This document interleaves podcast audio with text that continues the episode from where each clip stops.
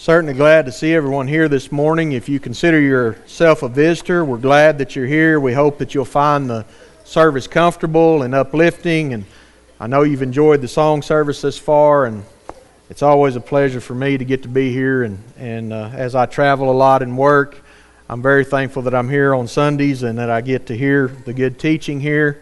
And then there's sometimes when you just have to get through it. So uh, I hope the lesson is beneficial to you.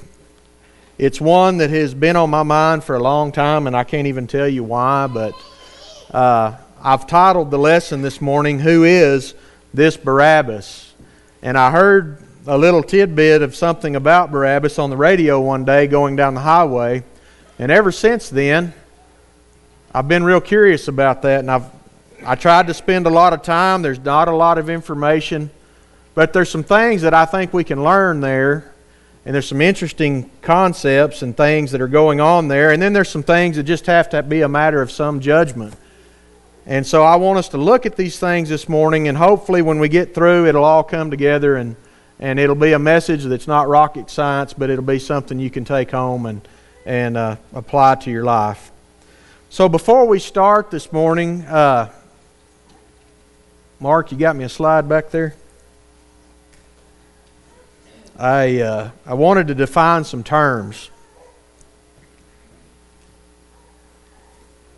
Never mind, they're up there. Sorry. I was looking at this one.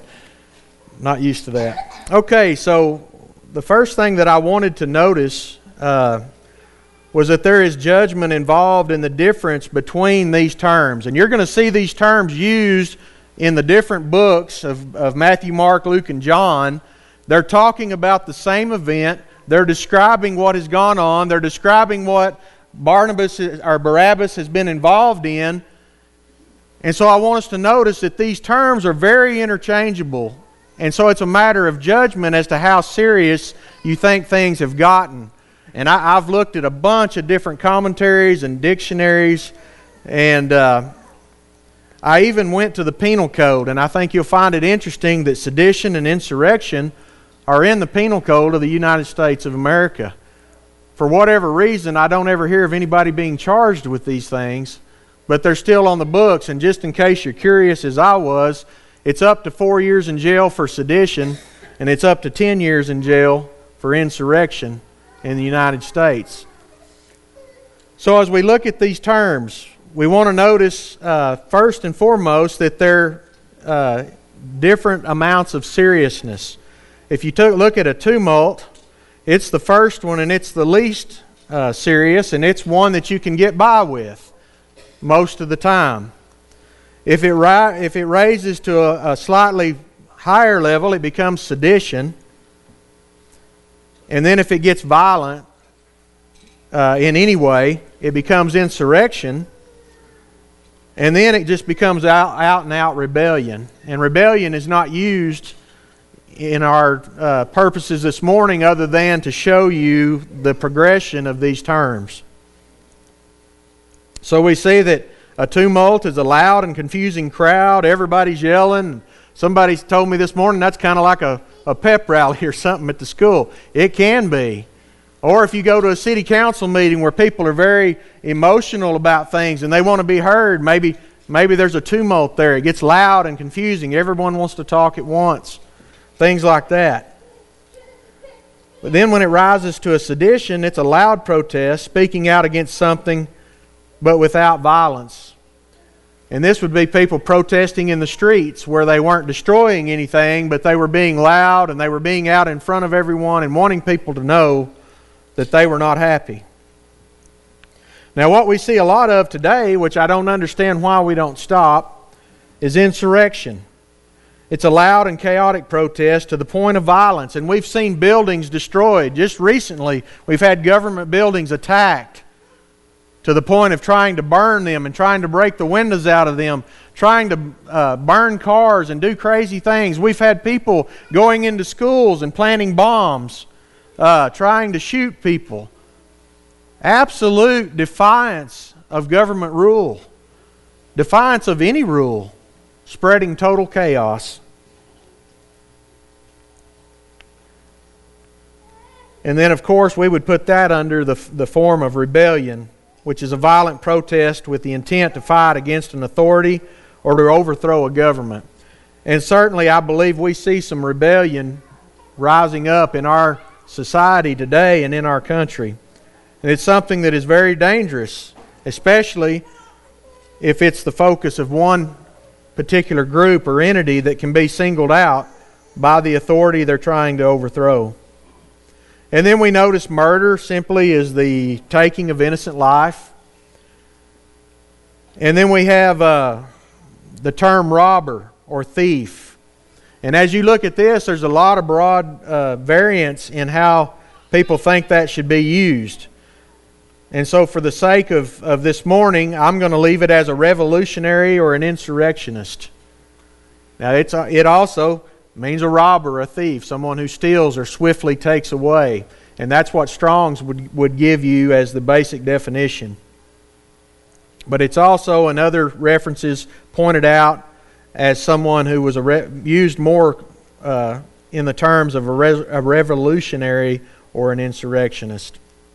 So if you take out your Bibles, we're going to do a lot of reading this morning, and I'm going to try to my best to do it quickly.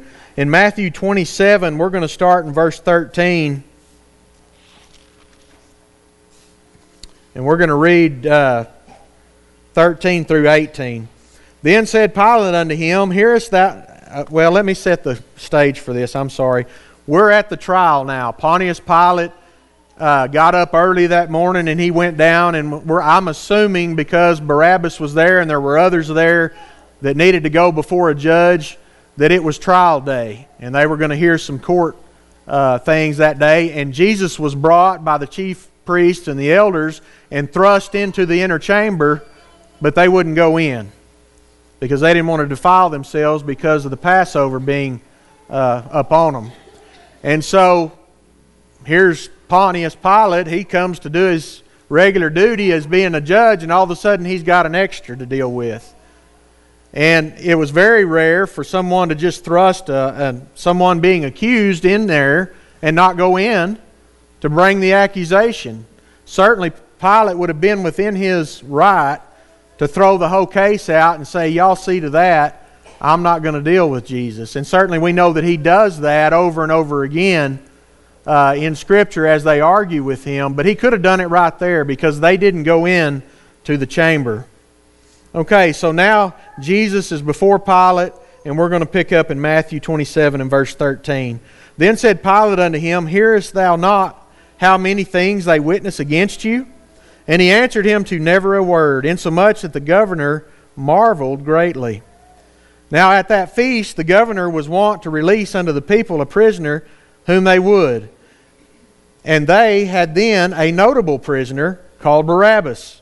Therefore, when they were gathered together, Pilate said unto them, Whom will ye that I release unto you, Barabbas or Jesus, which is called Christ? For he knew that for envy they had delivered him. When he was set down on the judgment seat, his wife sent unto him, saying, Have thou nothing to do with that just man? For I have suffered many things this day in a dream because of him. But the chief priests and elders persuaded the, the multitude that they should ask Barabbas and destroy Jesus. So I want us to notice here for just a moment that as Pilate is about to offer them this notable prisoner, Barabbas, he was a leader. There were others that were arrested with him as he went into this insurrection. He was fighting for something, and he was a Jew. And so there's a lot of argument over about what we can surmise out of that, but what we know is he was fighting for something in the interest of the Jews. And there were others that were, were following him that got involved in this uh, that would have been a tumult or a sedition, and it became an insurrection, and then someone was killed during that. Have we ever seen that in, in our society today where things get really intense?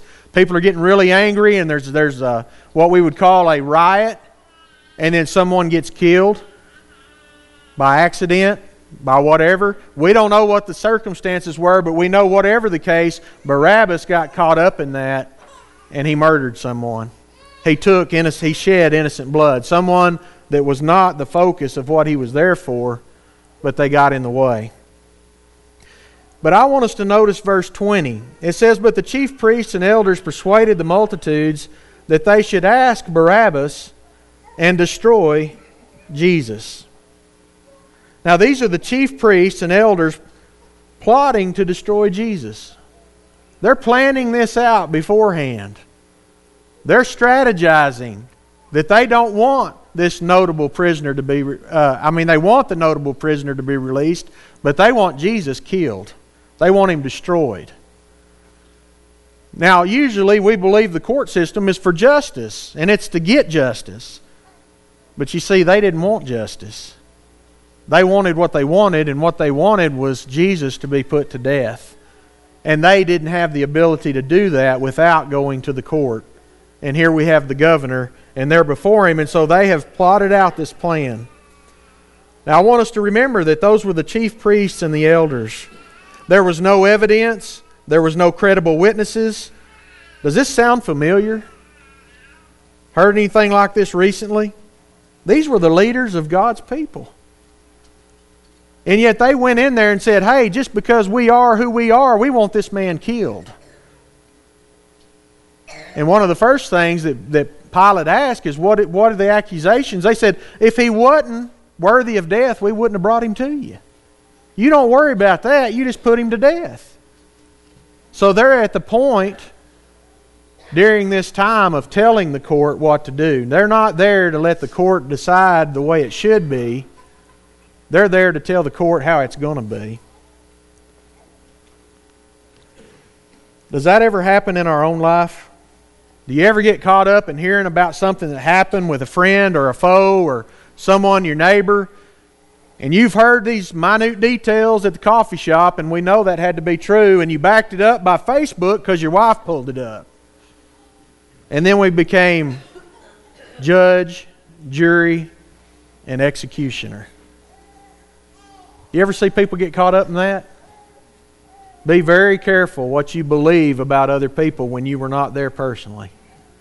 It's a very dangerous situation to put yourself in to make accusations without evidence, no matter who it is or what the, the circumstances are. So let's turn over to Mark, the 15th chapter. Mark chapter 15 and verse 4. It says, And Pilate asked him again, saying, Answerest thou nothing? Behold, how many things they, wit- they witness against thee.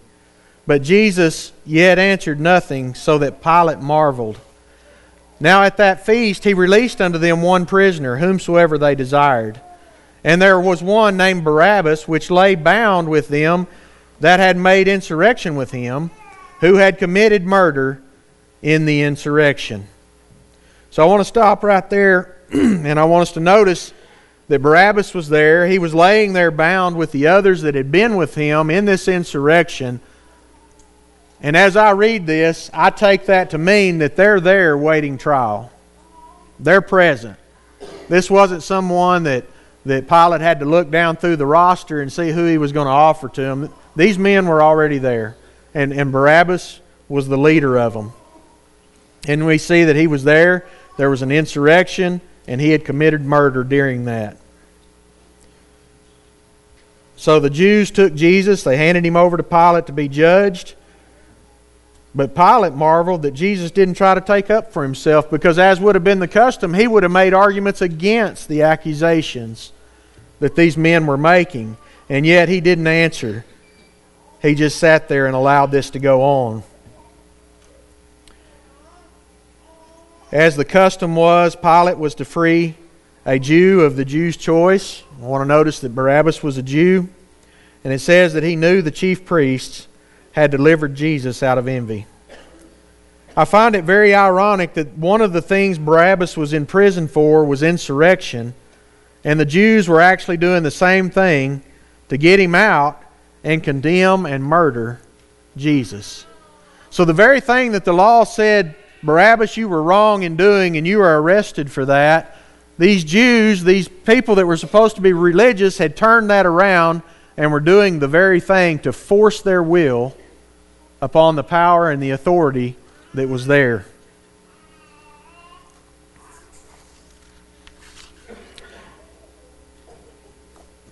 Now let's turn over to Luke 23.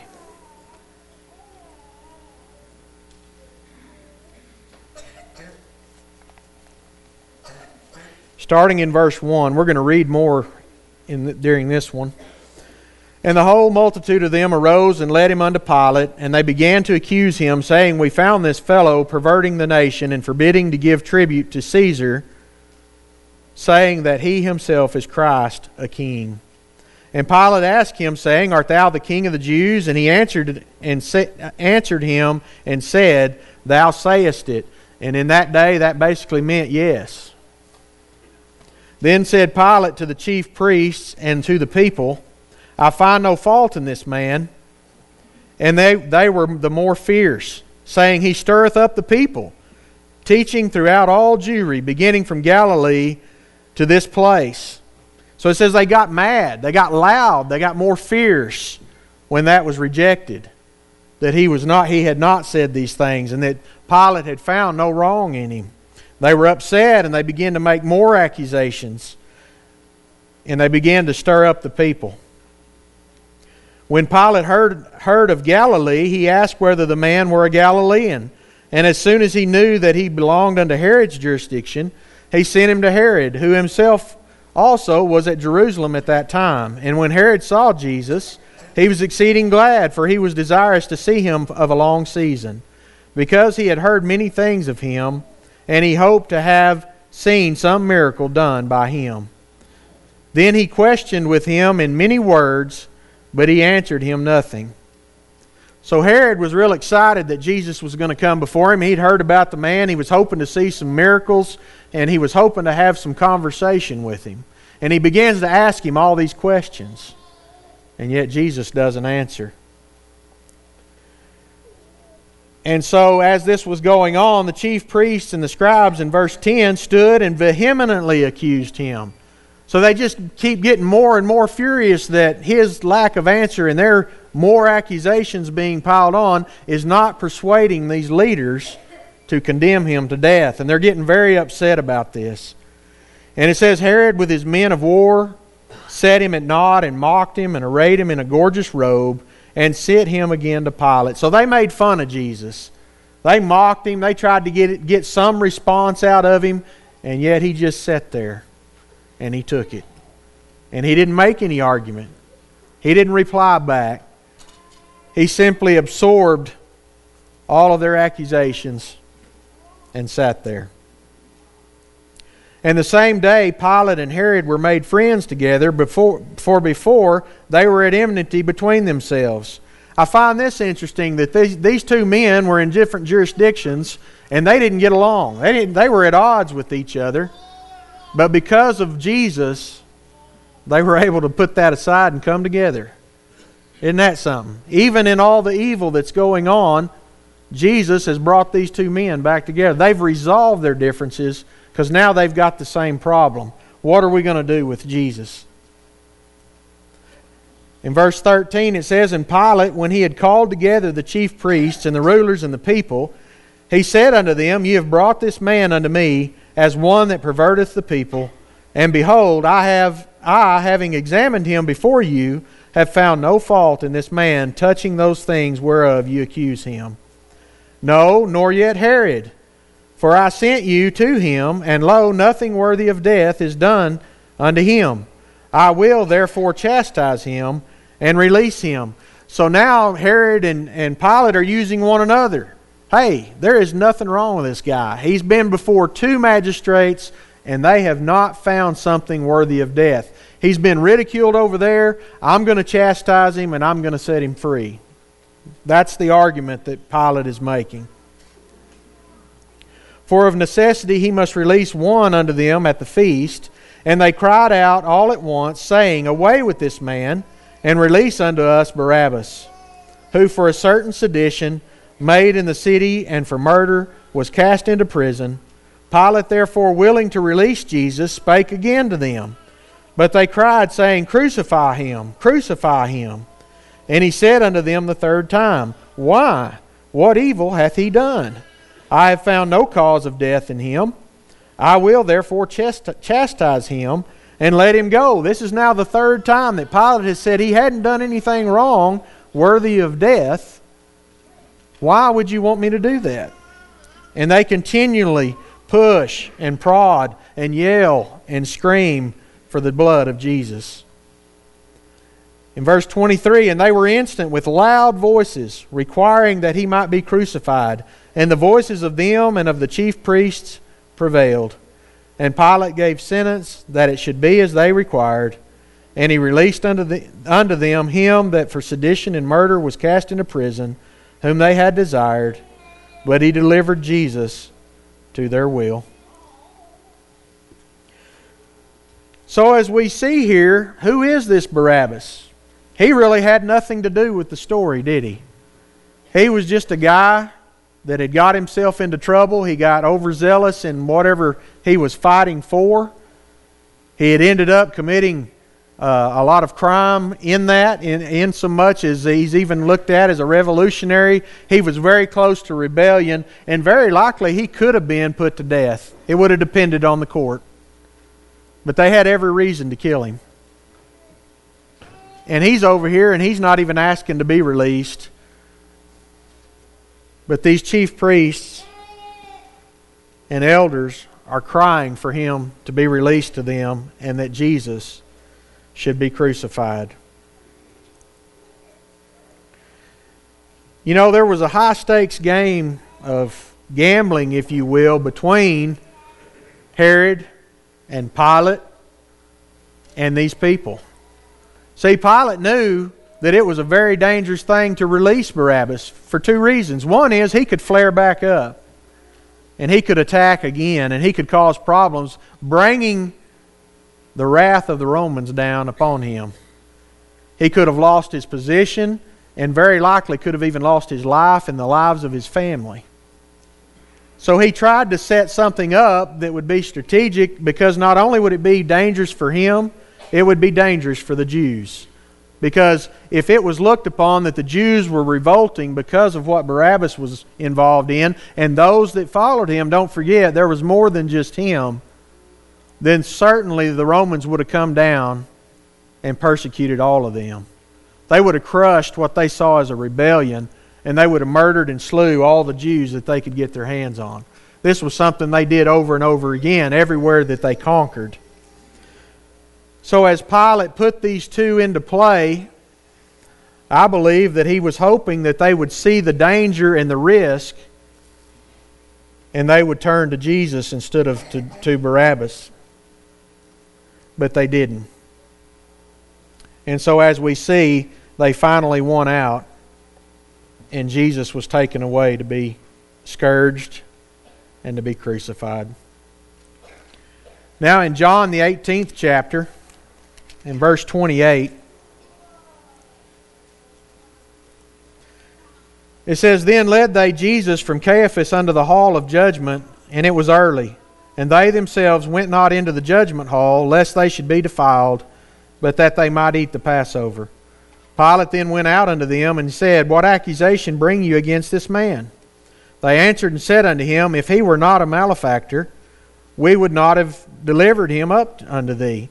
So here they are with that arrogant tone. You just don't worry about it. We wouldn't have brought him to you if he wasn't a, wasn't a guy that needed to be put to death.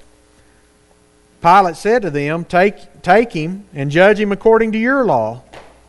And the Jews therefore said unto him, It is not lawful for us to put any man to death. So they've, they've told, now they have told Pilate at this point exactly what they wanted the death of Jesus.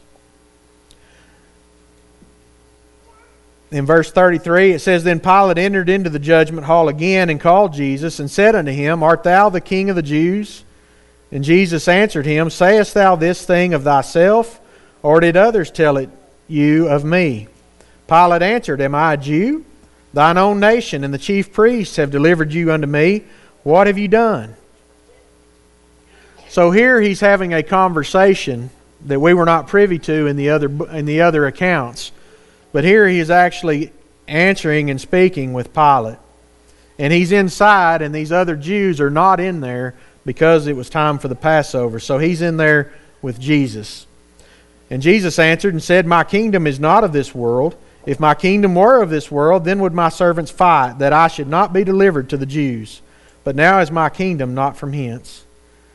Pilate therefore said unto him, Art thou a king then? And Jesus answered, Thou sayest that I am a king. To this end was I born, and for this cause came I into the world, that I should bear witness unto the truth. Every one that is of the truth heareth my voice.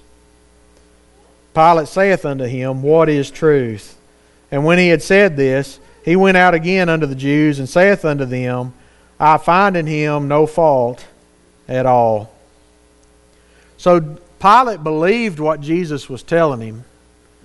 He saw no, no rebellious attitude in Jesus. He saw nothing that, no uh, rash statements were made.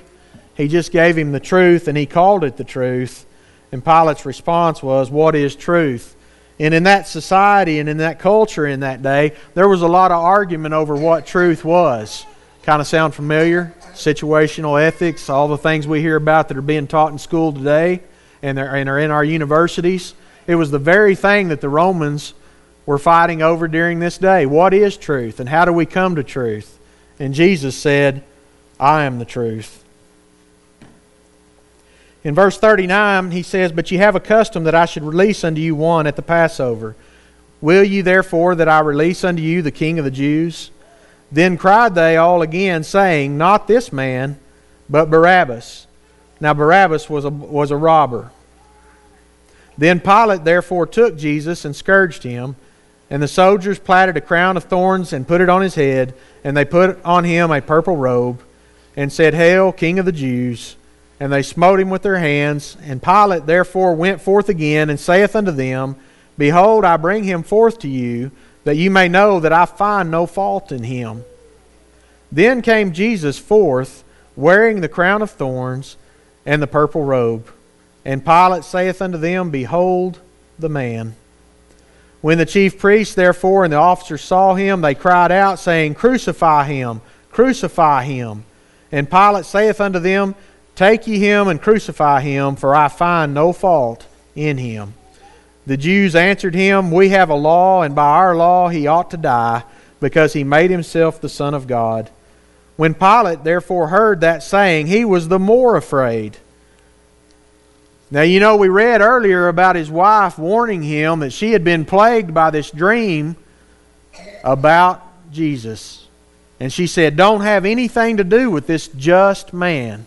That's what she called him. And every time Pilate has opened his mouth, he has said, I have found no fault in this man. And now he hears that, that, that Jesus has claimed that he's the Son of God. And it shakes him to his core, and he, he becomes more afraid. He has no idea what he's in the middle of, but he knows it's not good.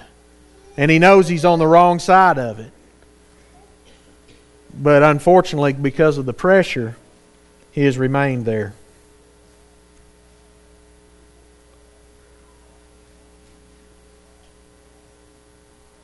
Verse 9 And he went, went again into the judgment hall, and he saith unto Jesus, Whence art thou? But Jesus gave him no answer. Then saith Pilate unto him, Speakest thou not unto me? Knowest thou not that I have the power to crucify thee and have power to release thee? So Pilate gets upset. He's scared. He's intimidated. He doesn't want to do this. So now he's trying to provoke a, a reaction from Jesus.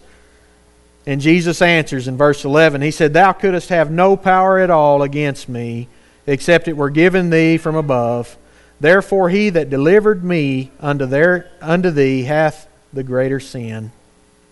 So he just answered him softly, matter of factly, short, succinct, and to the point. He answered the question. And from that point forward, in verse 12, Pilate sought to release him, but the Jews cried out, saying, If you let this man go, you are not Caesar's friend. Whosoever maketh himself a king speaketh against Caesar.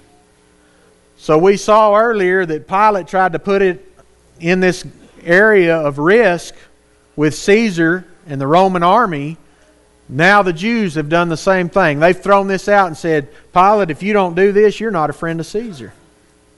You're going to go down in flames, buddy, because Caesar is going to take you out because you are not his friend. You are not doing his bidding. Certainly, any time you would have thought the Roman army was fixing to be brought down upon you and Caesar was not going to be your friend, you would have had fear beyond imagination. You know, we just read, or we, we keep hearing about the alleged death of a man that was tortured by 15 other men. And what a horrible way that he died. And, and we've heard that over and over in the news lately. The Romans were very capable of the same thing. They had no problem torturing people until their death, especially if it was a leader of a, of a magistrate or a governor that was over a district that was not taking care of his district. So, certainly, the fear and the intimidation was on top of Pilate. And it says, he, when he heard that saying, he brought Jesus forth, and he sat down in the judgment seat in a place that is called the pavement, but in the Hebrew, Gabbatha. And it was the preparation of the Passover, and about the sixth hour. And he saith unto the Jews, Behold your king. But they cried out, Away with him, away with him, crucify him.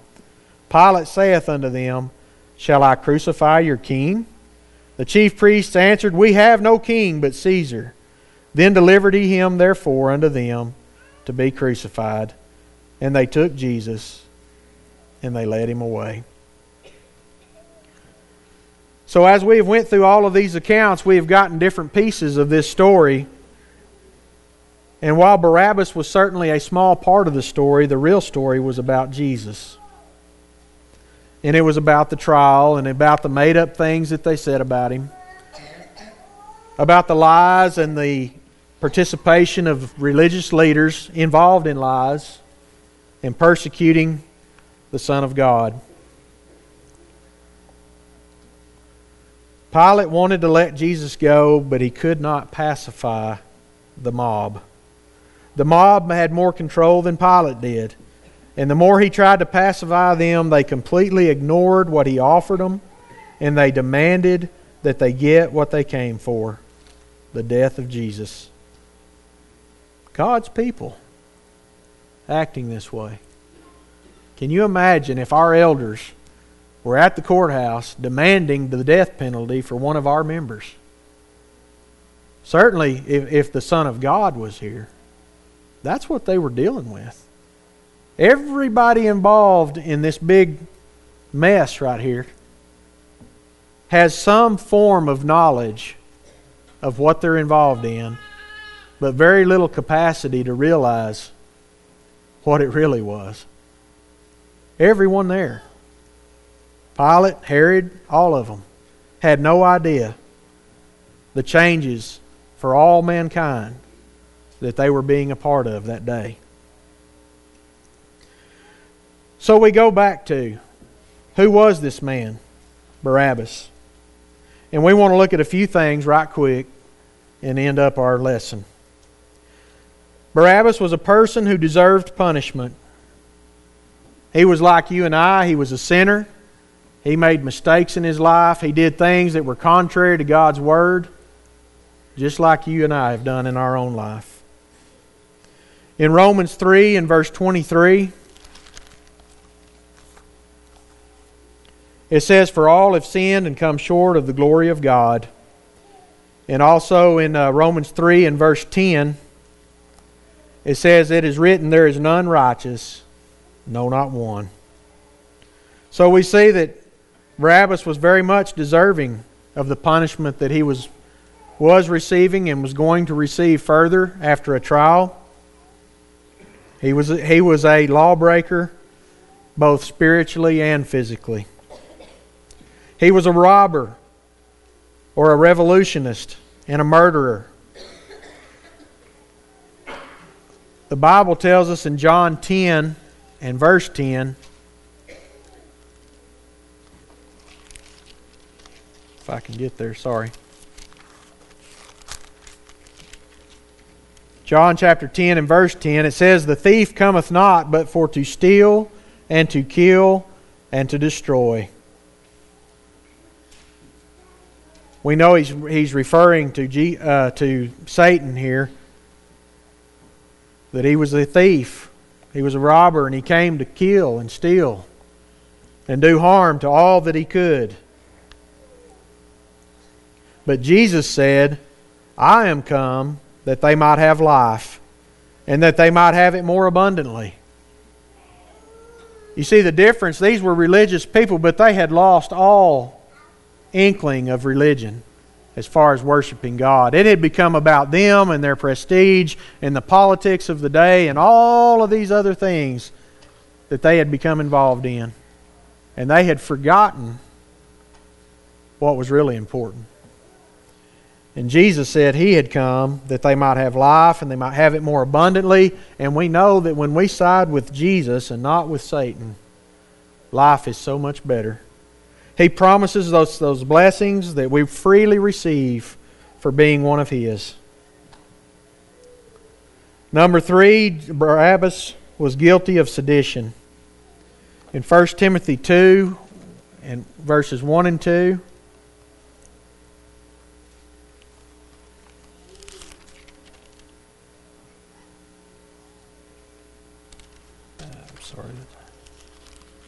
pages are sticking.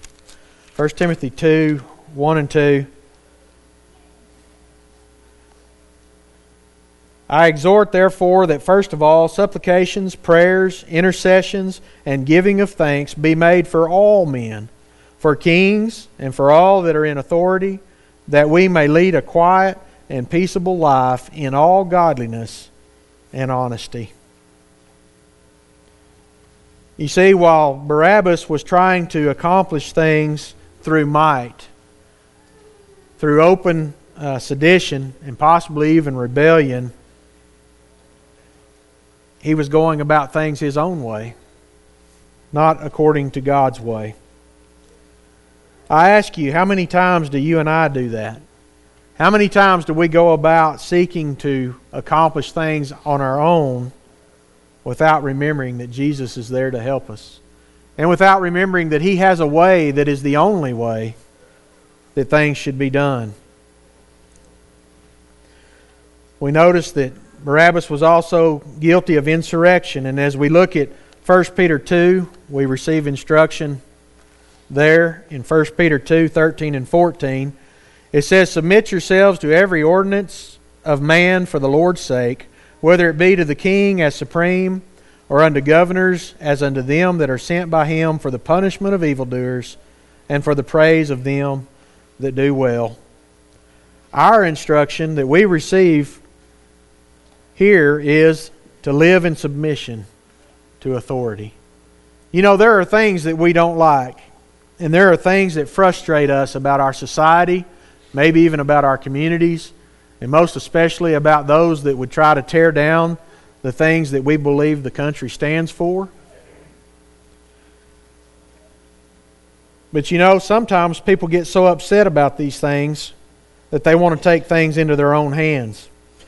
You know, I can remember an individual back when 9 11 happened crying and, and just outbursting in anger as they were talking to me, and they just wanted the government to give them a 747 get it off the ground, point it in the right direction, and let them put that thing right down the throat of whoever did that.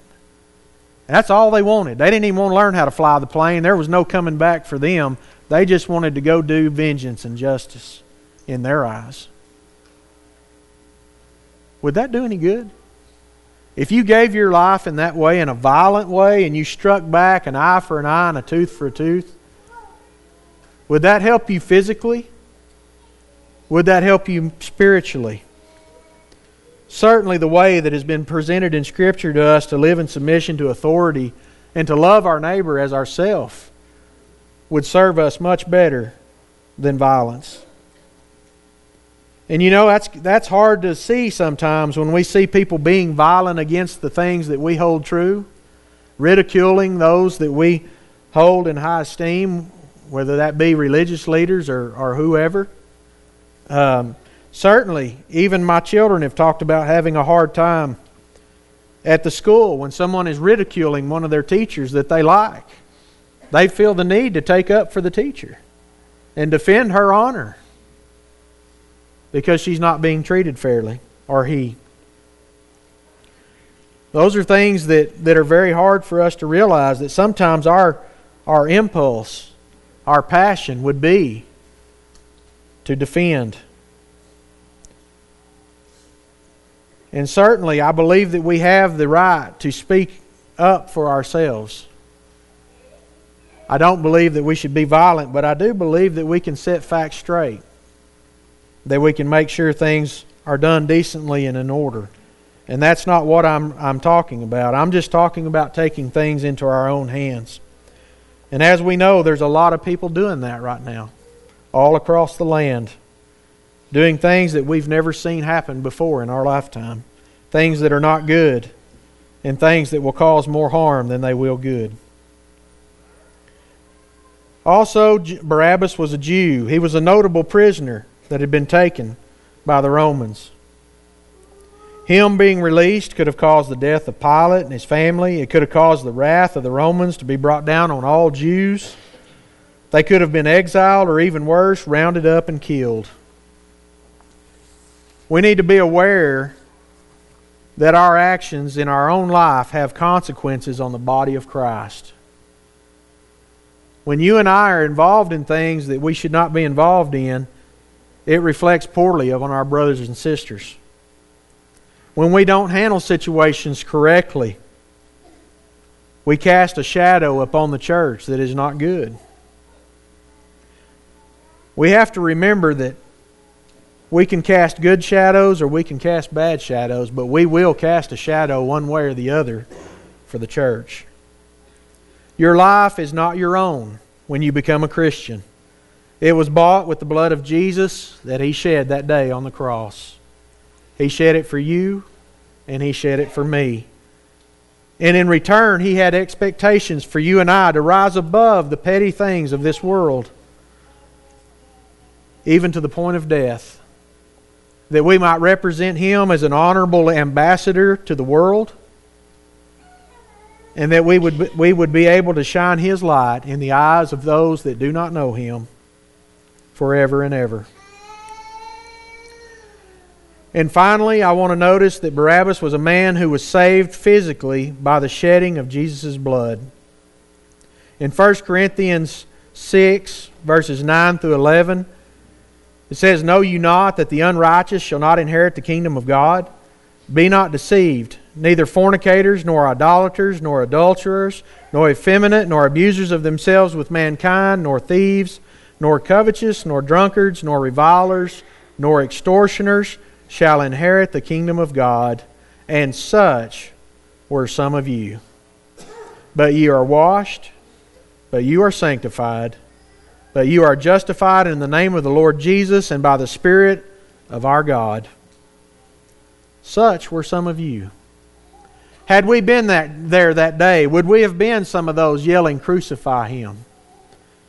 Would we have walked up the hill to Golgotha? Would we have watched him die on that cross, wondering what in the world is happening? Certainly, our Savior is dying, and there will be no kingdom. We know that's the story we read about in Scripture. What about you and I? You and I have all been in Barabbas' spiritual shoes at one time or other in our lives, separated by our own sin, trying to make life work some other way without Jesus. And I think if we're all honest with ourselves, at some point in our life, we all have to try that. And that's why sin enters into our life. As we attempt to be our own person, we attempt to live our own way and to overcome the odds of Satan taking us down without the help of Jesus. Certainly, Barabbas' mindset was the same to overcome all odds through his might and not through the Son of God. So I ask you this morning what did Barabbas do with his newfound freedom? I would love to know that, wouldn't you? What did he do with that? You know, we really don't know. We're not told in Scripture. He's not mentioned again except in Acts in passing. Uh, He could have recognized the freedom that Jesus had afforded him. He could have repented and became a Christian. He could have lived a good and peaceful life. He could have done those things. But we don't know. Or he could have wasted the opportunity he was given. You ever thought about that? How much waste there is in the world in all different facets of life? It's very possible, because we don't read about Barabbas again, that he wasted his, the opportunities that he was given. This second chance at a peaceful life. So, what do you and I do this morning with freedom that we have been given by being a child of God? Do we use it to glorify God? Do we do things that shine His light in our everyday life? Are we about the Father's business? Are we wanting to make a difference for others and introduce them to Jesus as the Son of God? Or do we simply waste our freedom trying to make it on our own without Jesus truly being Lord of our life? That is the question I will leave with you this morning as we wrap up this sermon. What are you doing with the freedom that Jesus has given you? Have you given your life to Jesus truly and fully? Have you heard his precious teachings and applied them every day? Have you believed them and repented and confessed that he truly is the Son of God and been buried in a watery grave of baptism for the remission of your sins so that you can be reconciled as a child of his? I ask you this morning if you have not, why not today as we stand and sing?